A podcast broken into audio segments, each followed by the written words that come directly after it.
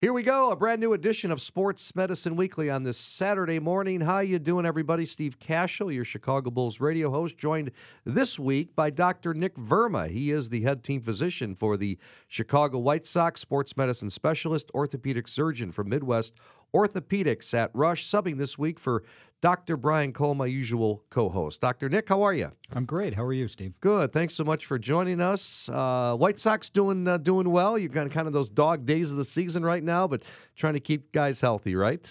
Yeah, no question. You know, August, when unfortunately you're not looking at a playoff spot, is is a hard place to be in the baseball season. But you know, the great news about the White Sox is when we look to next year and beyond, uh, everybody's just so excited about the potential for for this team and, and everyone we have in our minor league organization, as well as all the development that's happened on the major league side. Well, good. I want to start this show, Doc, talking about a former White Sox pitcher. He now pitches for the Boston Red Sox. Pitcher Chris Sale, we find out this week, will not require Tommy John surgery to fix his current elbow injury.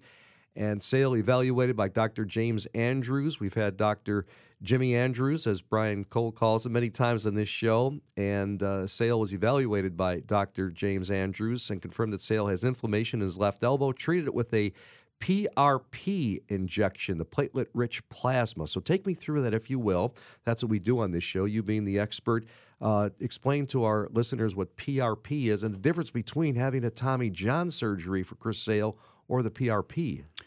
So, Steve, as we've talked about on this show before, the biggest issue for elbows in, in baseball players is the Tommy John injury, which is, as we call it in medicine, the ulnar collateral ligament. It's the ligament on the inside aspect of the elbow that provides stability to the elbow and is placed under significant stress when you're throwing a baseball. When you have these injuries, uh, they cause pain, they cause inability to generate velocity and loss of control, which is obviously, you know, uh, not a good thing for a professional pitcher.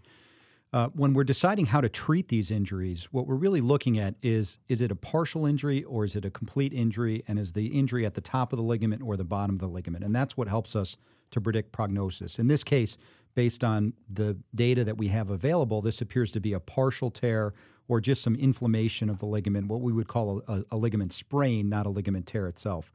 When that happens, there's an opportunity to treat this without surgery.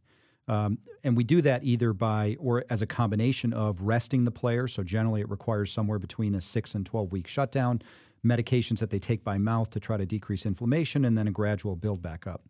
P R P is a blood product injection where we actually take a sample of the patient's blood, we spin it in a centrifuge, and we try to harvest the layer of platelets. Platelets are the little parts of our blood that help with clotting, but they're important because they contain numerous growth factors. And the idea is you inject it into the site of injury to try to stimulate a healing response. And if we look at the data for partial tears treated either with or without P R P, the prognosis is actually fairly reasonable. Somewhere between fifty to seventy percent may actually make it back to pitching at the same level and be able to avoid a surgery. So you're looking at Sale maybe out, I think they were guessing, predicting six weeks or so. So otherwise, if you have Tommy John, Doctor Nick, how long is he out? It's fourteen months, and you know th- that's an important point because when we make these decisions, particularly at a major league level, there's so much that goes into it in addition to the injury. So if you look at Sale, for example, if he had Tommy John today, he would not be looking at coming back until the twenty to twenty, twenty twenty-one season. If he has Tommy John in October, he's still looking at the twenty twenty-one season. So essentially, we've got a little time to play with house money to see if we can resolve this without having to put him through a surgery. In addition, you know, the Red Sox are currently on the outside looking in, but not inconceivable that they could make it to the playoffs. And if they're playing in, in the end of October, then this is the one opportunity that would give him a chance to come back and pitch in a playoff scenario. So those are the type of factors that we think about: contract status, the age of the player. All those things go into our decision-making about how we treat this on a professional athlete. Visiting with Doctor Nick Verma. He's my co-host this week, subbing for Doctor Brian Cole. I'm Steve Cashel at Sports Medicine Weekly, talking about Chris Sale, the thirty-year-old former White Sox pitcher, now, of course, with the Boston Red Sox. And I mentioned thirty years old. Age goes into that as too, uh, as well, Doc? Yeah, no question. I mean, if you – Chris probably still has, uh, you know, four, five, six years remaining. But if you get a player that's at the end of his career and you're looking at taking him away from the game for fourteen months, that's probably the, a career-ending injury. So in those situations, we're certainly much more aggressive about trying things like P R P or stem cells or alternative treatment modalities just to give them a chance to come back in a relatively short period of time and extend their career one more year or two more years. What happens, Doc, when uh, obviously the Red Sox, as the White Sox do, you're the head team physician for the Chicago White Sox. The Red Sox have their own head team physician, but a player like Chris Sale says, well, I want to go to Doctor James Andrews. How does that process work? Does it start with the agent or the G M or all those people involved? I think it's involve, involvement at all levels. And look, the first rule of being a head team physician, particularly at a professional level, is you check your ego at the door. The The goal here is to provide the best care to, that we can to these athletes. And if that requires other sets of eyes or opinions or two or three people putting their head together to decide what's in the best interest of the player, that's what we do. And, and you know, fortunately, we're, we are... We have guys like Doctor Jim Andrews or Neil ElAttrache or others that are around the country and really super specialized in baseball um, that we that we lean on and collaborate with to to help us make these uh, decisions and to either reassure patients or players that that uh, they're making the right decisions. Take me inside the White Sox. What have your some of your uh, rookies learned about uh, health and fitness and sports medicine uh, that maybe that they didn't know what they were before in the in the minor leagues? Uh, you know, I think the biggest thing that they learn in the, as they come up in the, in the major leagues is just the day-to-day grind and the fact that they really got to change the way that they take care of their body and manage their workload. And that's what we really try to uh, teach them. You know, the young guys that, that come up, um, some of them come from other countries. You know, it really is understanding what is involved in completing a major league season and remaining healthy. And I think that's the biggest learning curve, at least on the medicine or nutrition or sports conditioning side, that these that that the young guys have to learn is how do you actually make it through a season that plays one hundred sixty-two games? And give us a takeaway, if you can, for the parents out there. My boys just went through another long season, sixty, sixty-five games of pitching. Uh, we're really um, not pitching at all now, throwing it all. Uh, and I think that's what I've learned is to shut them down. But uh, for the softball players out there, for the people going into other sports, uh, s- shut it down now. If you pitched a lot of innings this summer, is that the takeaway? We're getting into fall ball season. You know, most of this will wrap up by end of September, October. Shut it down. Wait until after Christmas, and then you get back into it after that. But if you can take those three months, October, November, December, let your arm rest, play basketball, do something else. That's the recipe for longevity as a baseball player. What have you seen this summer, Doc, uh, from the baseball pitchers, the softball girls pitchers, um, as far as uh, pitching injuries? Is is it mostly the elbow? Is it shoulder? So we don't see the elbow in, in the windmill pitchers. They just don't put the stress on it that okay. the overhand throwing athletes do. The big issue for the for the windmill pitchers is the shoulder, um, and that's where we deal with most of their problems. It's either sh- uh, shoulder or it's bigger injuries in terms of the core or lower extremities where they're really generating their velocity. And it's amazing how much these girls throw in in comparison to the boys. You know, they'll go to a tournament, a three-day tournament, and pitch in three games. That would never happen uh, on the men's side. Right. It's amazing how durable they are.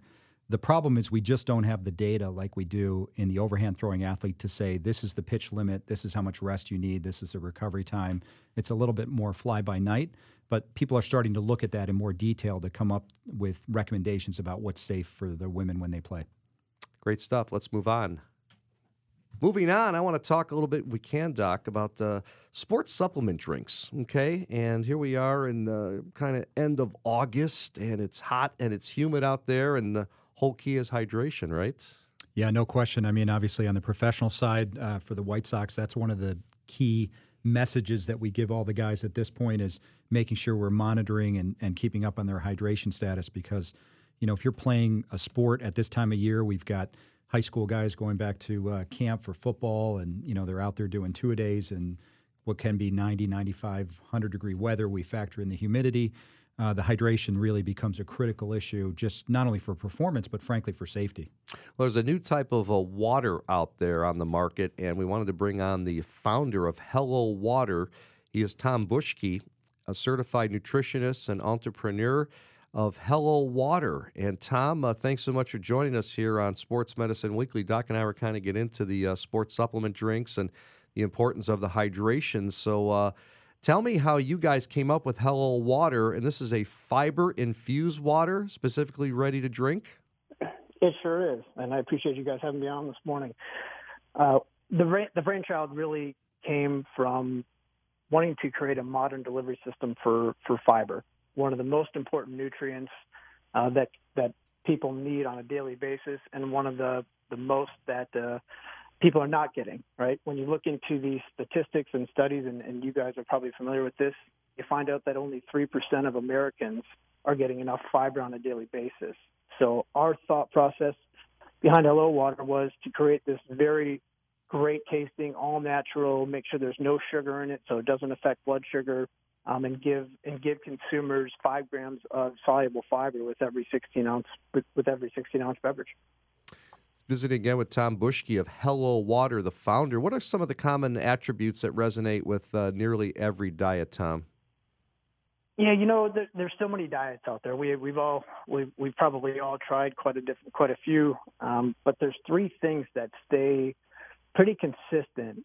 Um, it's to, it's to reduce or eliminate sugar, it's to add more more or to drink more water, and to add fiber. And that essentially is what Hello Water is in, in one bottle. And how do we put the how do we put the fiber in the water? That's what I'm I'm thinking right off the top of my head, right? Yeah, that's a proprietary process that we came up with that we worked uh, really hard to do. We wanted to make sure that the fiber was odorless, it was tasteless, uh, there was no texture to it, there was no grittiness to it. Uh, one of the biggest compliments we get is, "I can't believe there's fiber in here because I don't taste anything at all."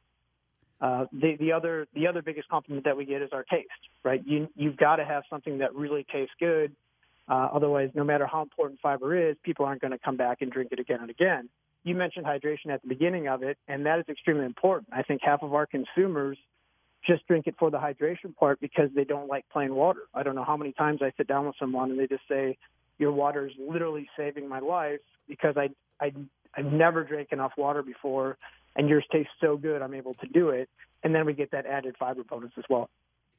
Tom, you know, living in the sports medicine world, we see a lot of different products come across our desks with regard to whether it's water products or nutritional drinks or nutritional supplements.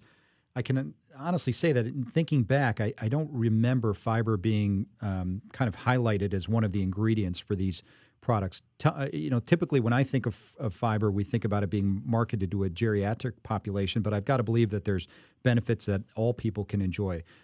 What are some of the benefits that, that would lead people to choose a fiber-infused water over some of the other products on the market? Yeah, and you're absolutely correct. And to preface that, you know, we live in a world that's on the go, and everybody's eating convenient foods. They're probably processed, they're packaged, um, and they're missing out key nutrients, one of them being fiber. So to create to create something that can that can be drank on the go um, and give someone twenty percent of their, their overall daily fiber intake in just one bottle is, is where we where we want it to go. Whether that's whether the benefits, whether you're drinking it for hydration or to help lower cholesterol or just to improve gut health or even to curb appetite, you know, these are all really, really key factors and, and attributes that fiber delivers. And uh, does Hello Water, Tom, come in different flavors, I imagine? Yeah, we we started with five different flavors: a mixed berry, an orange mango, a, a really nice cucumber lime.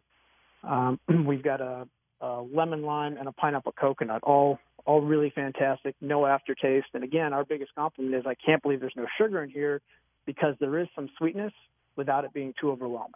And, and we, we we deliver we just deliver a really nice flavor.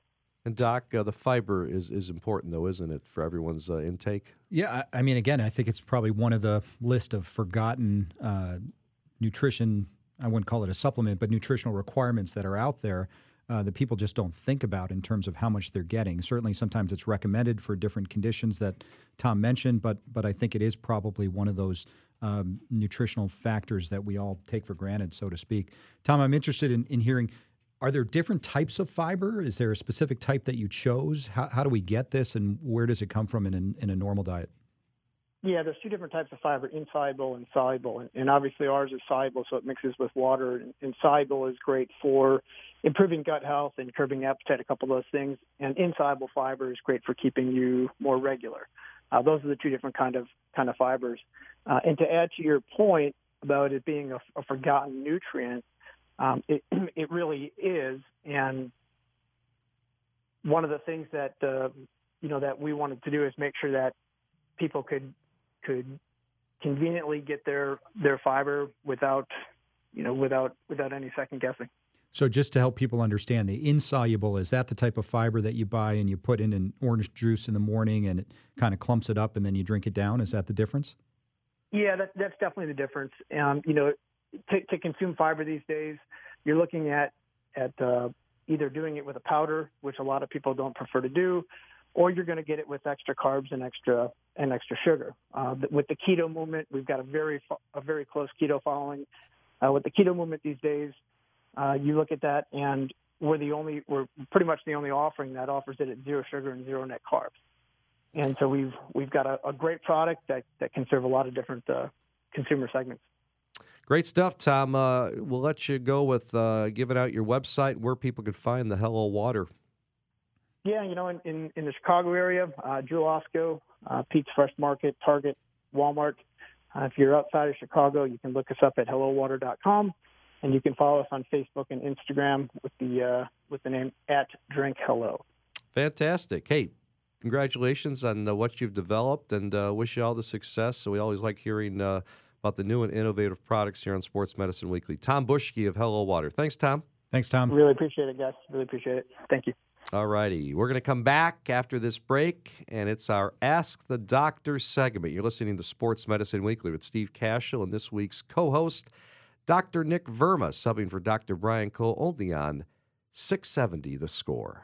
Time now as we're back on Sports Medicine Weekly. It's our Ask the Doctor segment, giving listeners the opportunity to have our doctors, Doctor Nick Verma with me today, address their specific sports injury issues. It's very easy to get involved. Go to our website, sports medicine weekly dot com, and you can go to the homepage on our website, look for the picture of Doctor Brian Cole and yours truly.